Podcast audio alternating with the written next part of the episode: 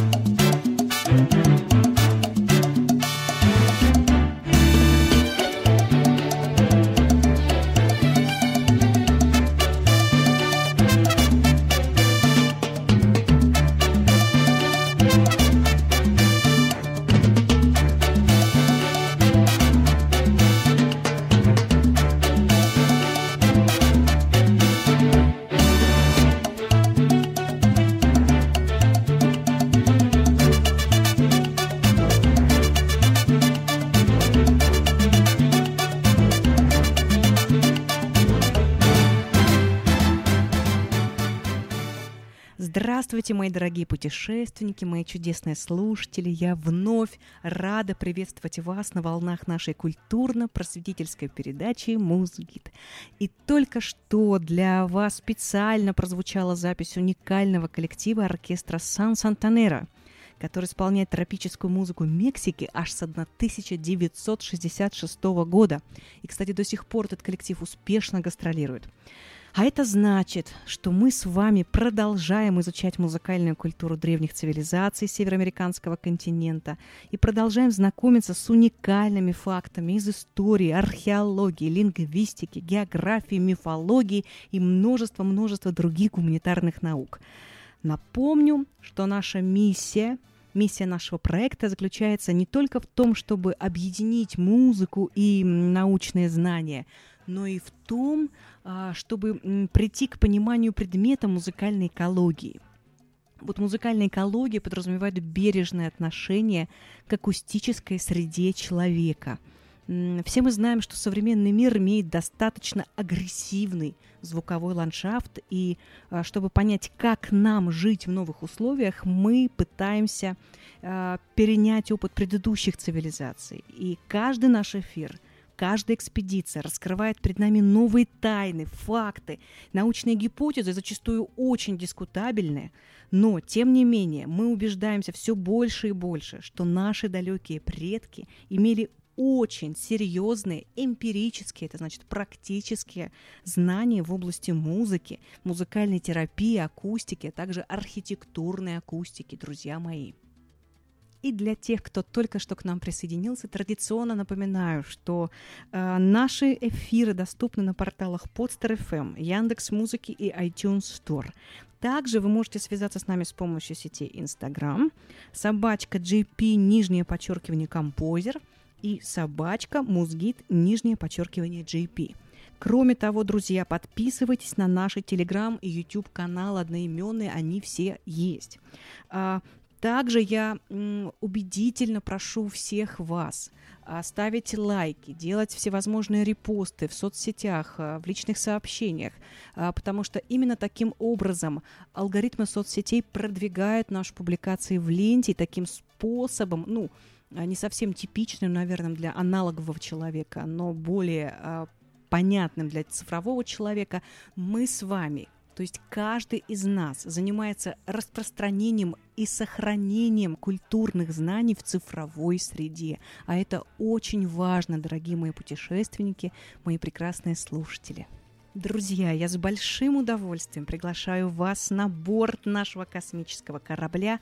Убедительно прошу пристегнуть ваши ремни безопасности и не покидать ваших мест до тех пор, пока наш лайнер не приземлится на новом месте и в новом времени. Итак, мы начинаем.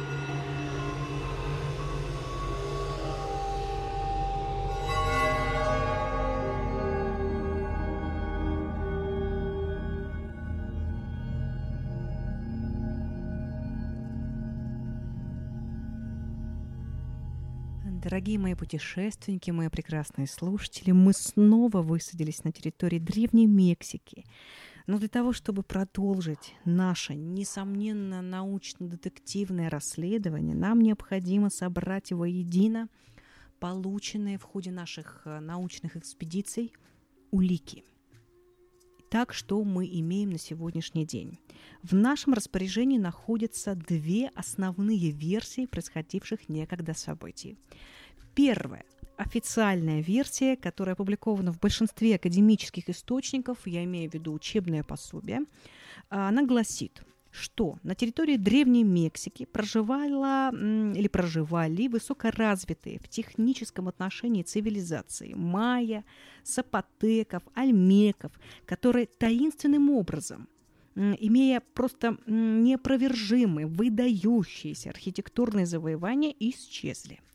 При этом эти цивилизации, беру э, это слово в кавычки, назывались никак иначе, а племенами. И эти цивилизации, дефис племена, они не смогли, опять же, по неизвестной причине, вырасти в полноценные цивилизации. По второй версии, э, ученых так называемого альтернативного лагеря, эм, они предлагают более стройную логическую концепцию прошедших событий, Хотя необходимо отметить, что среди версий ученых альтернативного лагеря можно встретить весьма экзотические, например, уфологические концепции, но тем не менее а, основная ветка а, этой версии гласит, что некогда на территории нашей планеты уже существовали цивилизации, которые обладали гигантским технологическим потенциалом. Но под воздействием мирового катаклизма эти цивилизации исчезли с лица Земли. И они оставили свидетельство своего пребывания в виде вот этих самых знаменитых архитектурных сооружений, в частности, например, пирамид или древних городов. Выжившая человеческая популяция, естественно, откатилась в своем развитии на, э, на века назад – но среди уцелевших людей оказались э, хранители старых древних знаний, естественно, научных, э, которые занимались тем, что сеяли вот эти культурные знания заново. Они обучали людей технологиям, обучали технологиям земледелия, научным каким-то э, знаниям, в том числе, которые сохранились в виде магических ритуалов. И в чем убеждена лично я, что эти древние э, хранители, древние сеятели знаний, они привнесли э, им письменность и культуру, и музыкальную культуру в том числе заново э, вот тем людям, которые оказались на грани выживания. Так вот, этим уцелевшим племенам, э, которые оказались на территориях некогда великих цивилизаций, ученые, традиционалисты, они уготовили участь вот этих самых великих учителей цивилизации. Это мы имеем э, в виду и шумерскую, и египетскую цивилизацию, китайскую цивилизацию. Ну и вот сейчас, наконец, мы добрались э, до э, североамериканского континента. Еще забыла упомянуть индийскую цивилизацию, естественно. И что характерно, при этом древние мифы, легенды, все сказания превратились из каких-то реально достоверных источников, э, ну, в лучшем случае, в сборники фантастических рассказов. Безусловно, делать какие-то э, далеко идущие выводы из этих двух версий мы пока на сегодняшний день не можем, потому что эм, занимаясь такой исследовательской деятельностью, любой человек, и я, и вы в том числе, будете сталкиваться с проблемой верификации источников. То, чем занимаюсь я, моя задача – это дать всю палитру мнений, которая сейчас царит в научном мире, а, чтобы вы могли э, сами заниматься какими-то научно-исследовательскими поисками, читать, сравнивать, аппарировать, опровергать меня, а, мое исследование, а, заниматься своими исследованиями. А, очень бы хотелось, что в ходе нашего вот такого междисциплинарного, конвергентного расследования мы вместе с вами, я знаю, что меня слушают профессиональные музыканты, представители культурных, креативных профессий, чтобы мы вместе с вами приблизились к пониманию музыки не только как искусство, которое услаждает слух, которое приятно, но и приблизились к пониманию музыки как науки. Ну что, друзья, давайте вернемся к нашему расследованию и э, погрузимся в мир древней североамериканской цивилизации. Итак, по словам традиционных ученых, э, цивилизация майя, сапотеков, альмеков, вот как внезапно загорались на небосклоне, э, также и внезапно гасли, оставляя вот эти уникальные культурные артефакты. И по словам традиционных ученых, упадку вот этого древнего, высокоразвитого, в кавычках в данном случае беру, народа в значительной степени способствовали завоевания племен нагуасов. А и именно нагуасы, как говорят ученые-традиционалисты, способствовали тому, что племена майя как бы распались на две параллельные ветви, на э, племена майя Юкатана и племена майя Гватемалы. А, так кто же такие эти нагуасы и почему они так важны для нашего расследования, почему я вообще о них буду сегодня вам рассказывать. Так вот, это древняя племенная общность Северной Америки, которая занимала обширную территорию от Тигуантепского перешейка аж до Новой Мексики, оказала весомое влияние на их более поздних потомках тальтеках. А более того, нагуасы хранят в своих преданиях совершенно поразительные истории.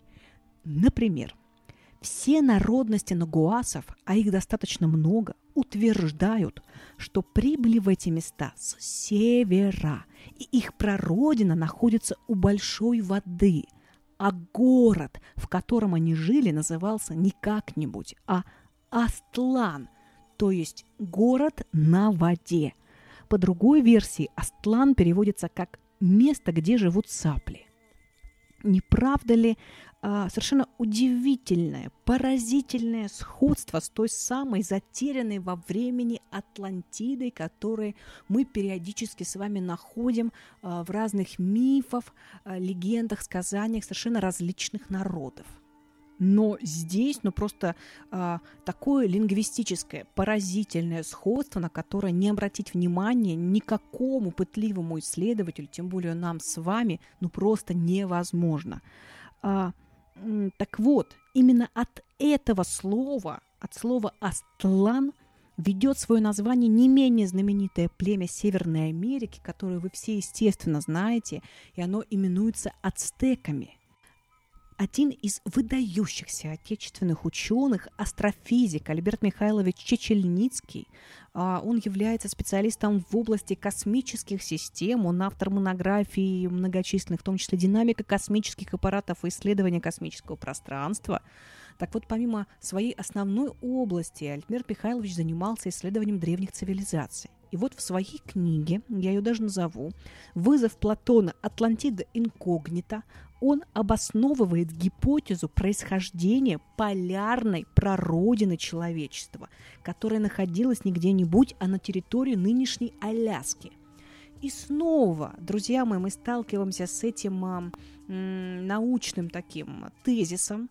Э, мы с вами о нем говорили в нашем индийском цикле – мы э, продолжаем о нем говорить сейчас. Хотя э, где находится Индия и где находится Мексика, это совершенно две различные страны, находящиеся на двух разных континентах. И посмотрите-ка, опять же, а, несмотря на вот эту невероятную космическую разницу да, в километрах, отделяющих эти страны друг от друга, мы видим, что э, просачиваются вот эти тезисы э, полярной, по, по, полярной гипотезы происхождения вообще человечества э, постепенно в самые различные страны и в самые различные даже эпохи. Более того, В мифотворчестве нагуасов сохранилось предание о том, что по мере продвижения их племени с севера на юг они встречали отчаянное сопротивление со стороны коренного населения этих мест – людей нечеловеческого роста и недюжей силы, другими словами, великанов – с которыми им пришлось вести настоящие военные действия. И таким образом нагуасы смогли до того отточить свое военное мастерство, что стали непревзойденными охотниками и могли справиться с абсолютно любой добычей. И именно в результате борьбы с великанами нагуасы закалили свой боевой дух и стали абсолютно блестящими воинами. И, как интересно, библейская легенда о заселяющих землю великанах имеет под собой вот такие э, оригинальные, я бы сказала, нагуасские или там мезоамериканские корни.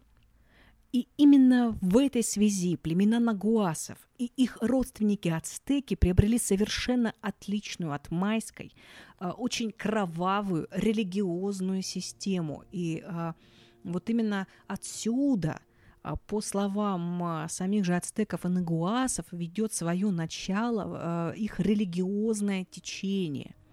Но тем не менее, также необходимо отметить, что воинственные племена нагуасов были оригинальными, очень прекрасными подражателями. Они обладали невероятными способностями к восприятию завоевания культуры других народов и в том числе своих родоплеменных родственников, а именно тальтеков. И э, вот это качество в подражании, в перенимании нагуасы э, оставили и ацтекам, и об этом мы будем говорить чуть позже. А пока мы с вами поговорим о таинственных и загадочных тальтеках, и я думаю, что большинство из вас когда-то слышали э, это такое таинственное наименование вообще, кто это такие тальтеки. Дорогие мои путешественники, тальтеки э, уникальный народ, создатель собственной истории, календаря. Они являлись обладателями невероятных познаний в области науки, искусства и архитектуры. И при этом они унаследовали все эти знания от соседних племен теотиуаканцев а также их прогрессу в значительной степени способствовало правление реального исторического персонажа. Его звали Се Акатль Тепельцинкецалькуатль, который в 980 году нашей эры обосновался в американском городе Тула. Тула Толлан. А, в буквальном переводе а, Тула Таллан означает место населенное. Этот правитель а, Сиакатль Топельцингецалькуатль в течение целых 19 лет нес на себе великую цивилизаторскую миссию. Он обучал людей обработке драгоценных металлов, изготовлению одежды, медицине, астрономии и многому-многому другому. А помимо этого, он отучил тальтеков от кровавых жертвоприношений, что подорвало власть местных жрецов. Они, естественно, организовали против него заговор. И а, в 999 году Сиакатль Тепельценки Цалькуатль вынужден был покинуть город. А, при этом мы опять с вами сталкиваемся снова с этой... Эм, с этой гипотезой, да, цивилизаторской миссии, которую несли некие люди. В данном случае мы видим э, великие правители, которые обучали свой народ э, каким-то искусствам и наукам. Удивительно, что первые ацтеки, э, которые попали в Тулу в результате того, что они хотели ее завоевать, они оставили совершенно уникальное впечатление об этом древнем дивном городе художников и мастеров – вот они говорят о том, что там, в Туле, Шикатитлане, были их пирамиды, их холмообразные сооружения. Повсюду видны, повсюду бросаются в глаза остатки их глиняных сосудов, их чаш, их фигурок, их кукол и безделушек, их браслетов. Тальтеки были искусными умельцами, и все, что они делали, было великолепным, замечательным и достойным восхищения. Кроме того, тальтеки великолепно разбирались в математике, а, владели искусством выплавки металлов, а это представьте себе, как сложно это делать. А, и даже в результате вот этих культурных и научных достижений в Северной Америке появился термин Тольтекоатль, который означал художник, а тальтеки буквально переводится как люди искусства, то есть артисты, художники и мудрецы.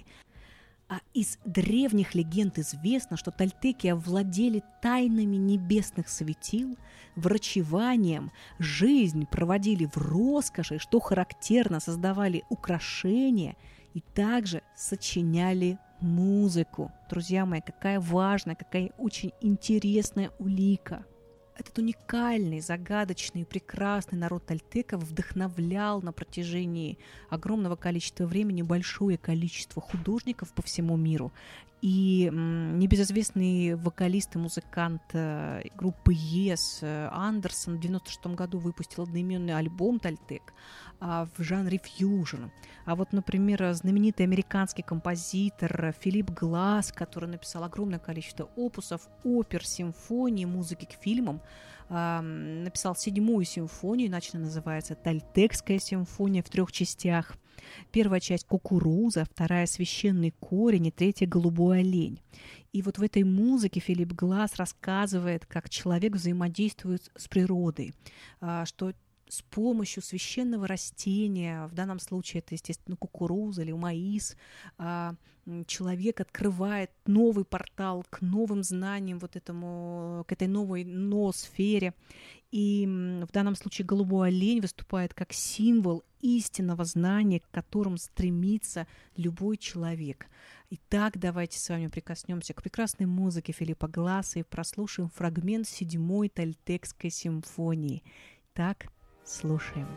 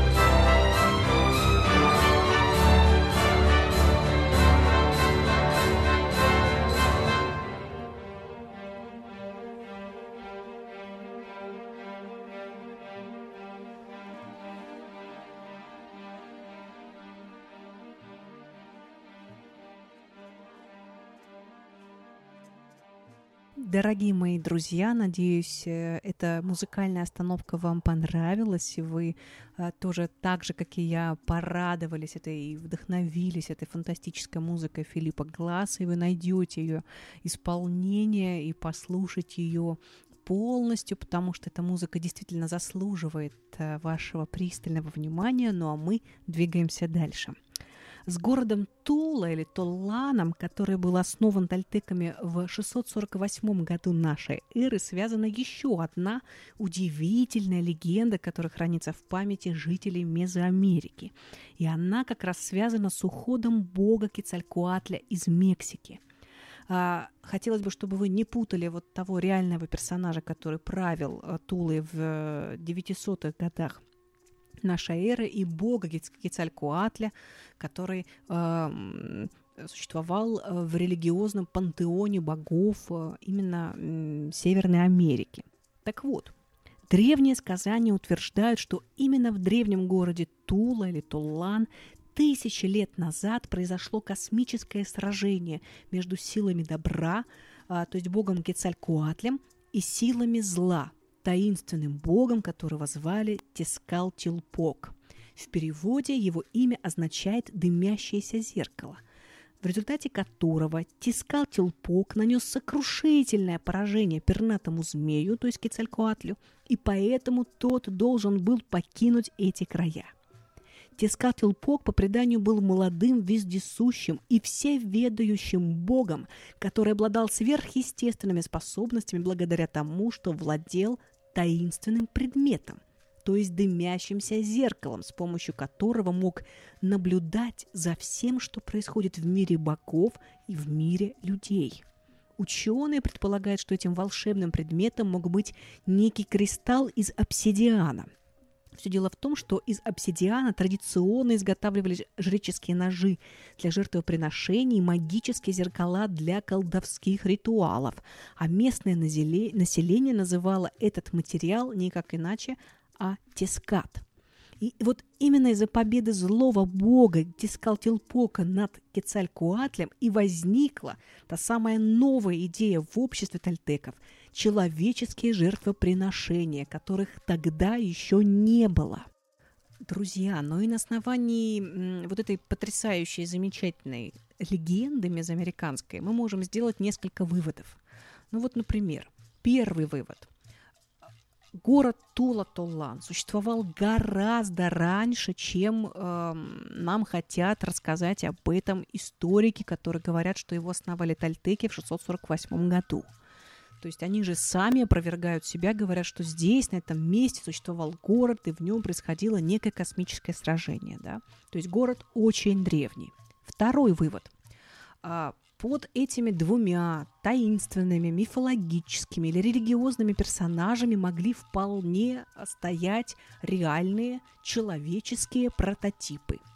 То есть э, эти два человека могли существовать, они могли э, быть правителями неких царств, они могли обладать действительно какими-то высокотехнологическими аппаратами или высокотехнологичным оружием – а, что же касается того же дымящегося зеркала, это третий вывод, но это явно какой-то оптический прибор, пусть, может быть, он сделан из какого-то обсидиана, из кристалла или из чего-то другого, но современная цивилизация уже дошла до того, что мы с помощью оптических приборов действительно можем наблюдать за тем, что происходит во всем мире. Мы обладаем GPS, мы обладаем спутниками, мы обладаем мобильными телефонами, видеокамерами и для нас не составляет никакого труда сегодня посмотреть, что же творится сейчас в Нью-Йорке или в Париже. Поэтому, а, на мой взгляд, данная легенда говорит о том, что действительно на этом месте существовали какие-то высокоразвитые цивилизации, между которыми происходили, а, видимо, какие-то военные действия. И самое удивительное, что все события, которые происходили в те стародавние времена, они, естественно, сохранились не где-нибудь, а в народно-музыкальном творчестве – и на сегодняшний день до нас дошли огромное количество песен, которые посвящены вот этим богам или историческим персонажам, как угодно их можете называть. И вот в том числе хочу вас познакомить с замечательнейшим произведением, песни, которая посвящена богу дымящегося зеркала, то есть э, богу Тискалтилпоке. Я думаю, что вас эта музыка э, вдохновит и порадует. Итак, слушаем.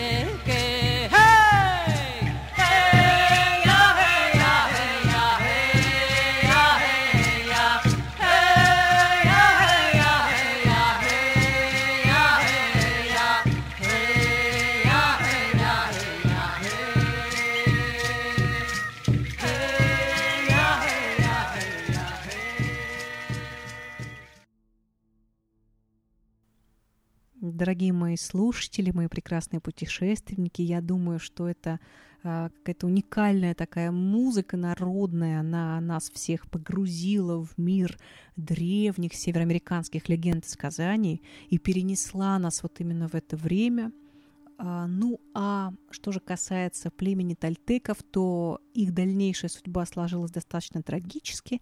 И несмотря на то, что в X веке они завоевывают многочисленные племена майя, начиная с XII века уже в результате определенных внутренних политических конфликтов они вынуждены из этих мест мигрировать на территорию современного Сальвадора. И ко второй половине XII века тальтеки были атакованы с севера многочисленными, скажем так, нецивилизованными племенами – и среди которых были их родственники, дальние родственники ацтеки, о которых мы будем говорить а, чуть позже.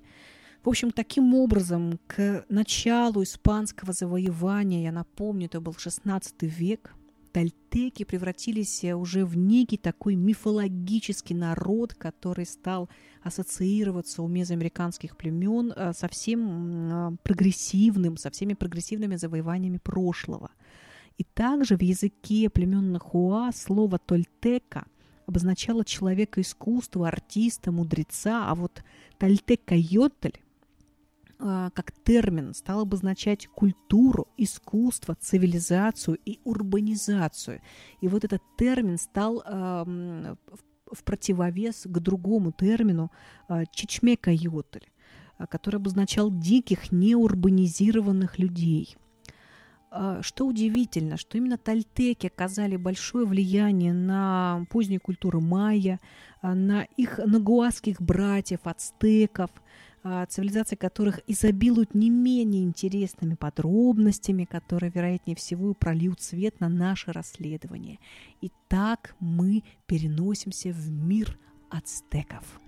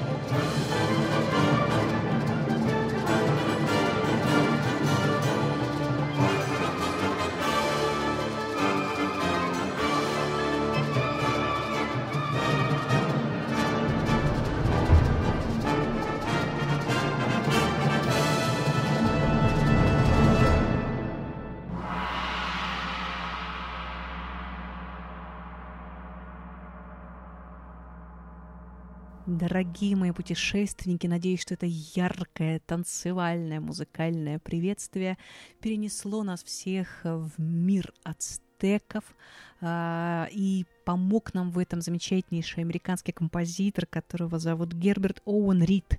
Он родился в 1910 году и прожил целых 103 года. Учился он у Ноберстайна, Копленда, у Богуслава Мартину, у Шонберга. Всю жизнь работал в Мичиганском университете, преподавал композицию. И вот одно из его сочинений, которое вы только что прослушали, называется «La Fiesta Mexicana Prelude Aztec Dance». Оно прозвучало в исполнении Южно-Иллинойского университета Эдвардшилля под управлением дирижера Джона Раймонда Белла. И, кстати, это уникальная пиратская запись, ее очень сложно достать. И мне кажется, эта музыка очень хорошо отражает э, тот дух ацтеков, о котором сегодня мы будем говорить. Необходимо сказать, что история ацтеков дошла до нас во многом благодаря особым документам, так называемым кодексам, в которых жрецы-песцы с помощью пиктографического письма оставляли самые разнообразные сведения о жизни. То есть религиозных представлениях, хозяйственные какие-то факты, данные, исторические данные. Удивительно, что в древние времена количество кодексов было настолько велико, что из них составлялись целые библиотеки, а жрецы не просто читали, а толковали их. При этом мастерство составления кодексов было уделом только аристократических особ и жрецов. И по понятным причинам грамотность была доступна только высшему классу. С приходом испанцев в XVI веке большинство этих удивительных артефактов было, к сожалению, сожжено. Тем не менее, в ранний колониальный период испанские катехизаторы вынуждены были составить копии и снабдить их переводом, ну, в данном случае какой-то интерпретацией, для более эффективной коммуникации с местным населением.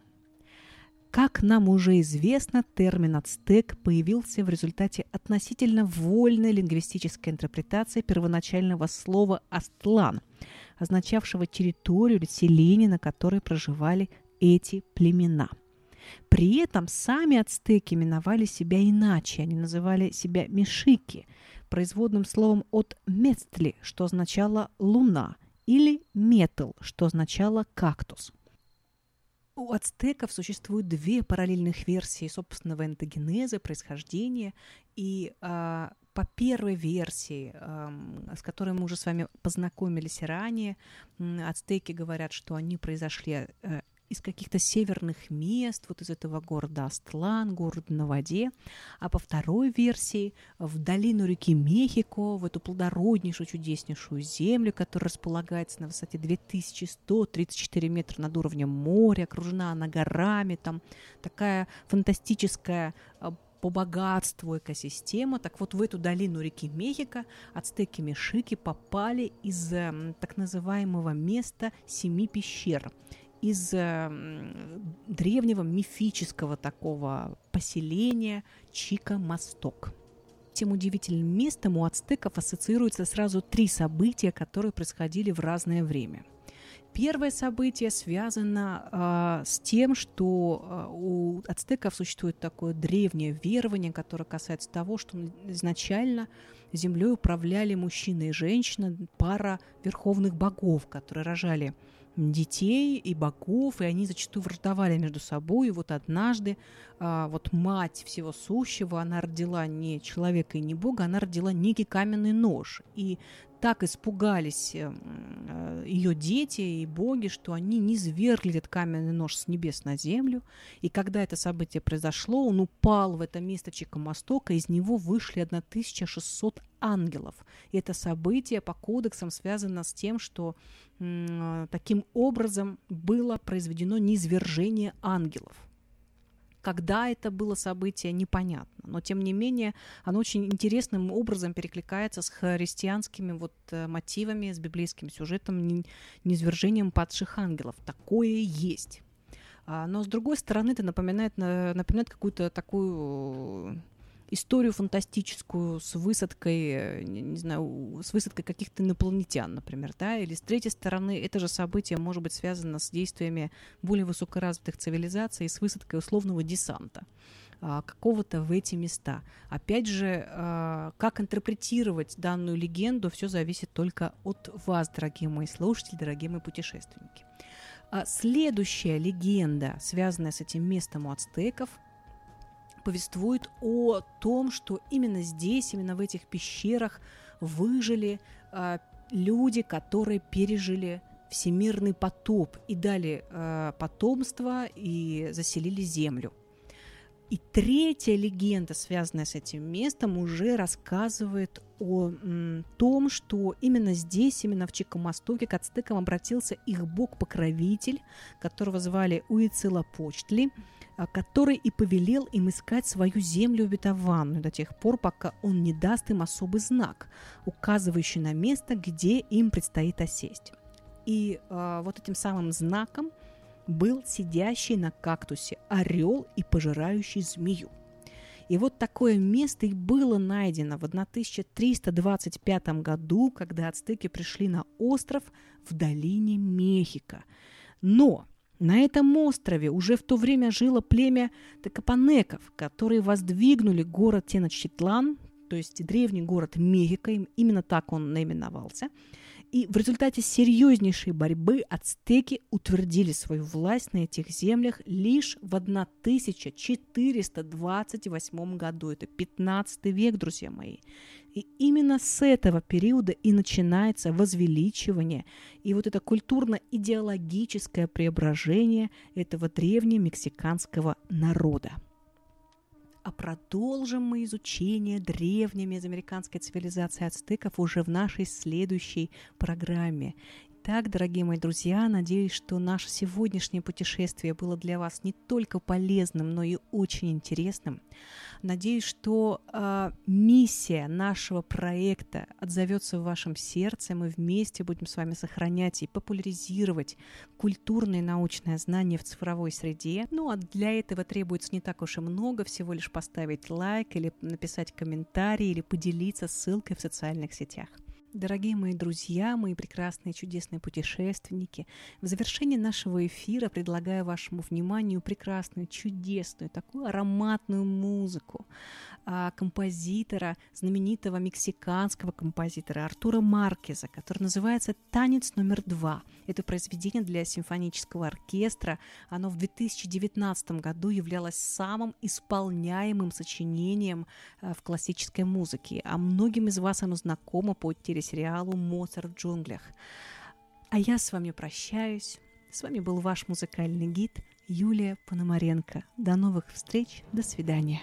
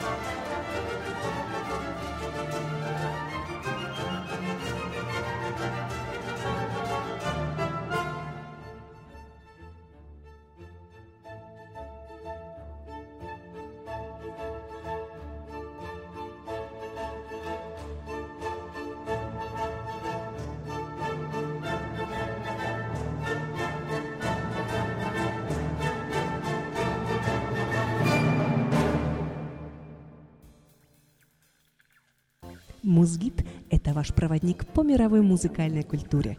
Каждый выпуск мы вместе с Юлией Пономаренко совершаем захватывающее путешествие по реке времени, посещаем различные эпохи и страны, и все это с одной единственной миссией – понять, что такое музыка на самом деле. Передовые научные факты, новые гипотезы, тайные знания древних, увлекательные истории и все то, о чем не расскажут в музыкальной школе и вряд ли расскажут в ВУЗе в яркой, доступной форме – Музгид – подкаст для слушающих и слышащих людей.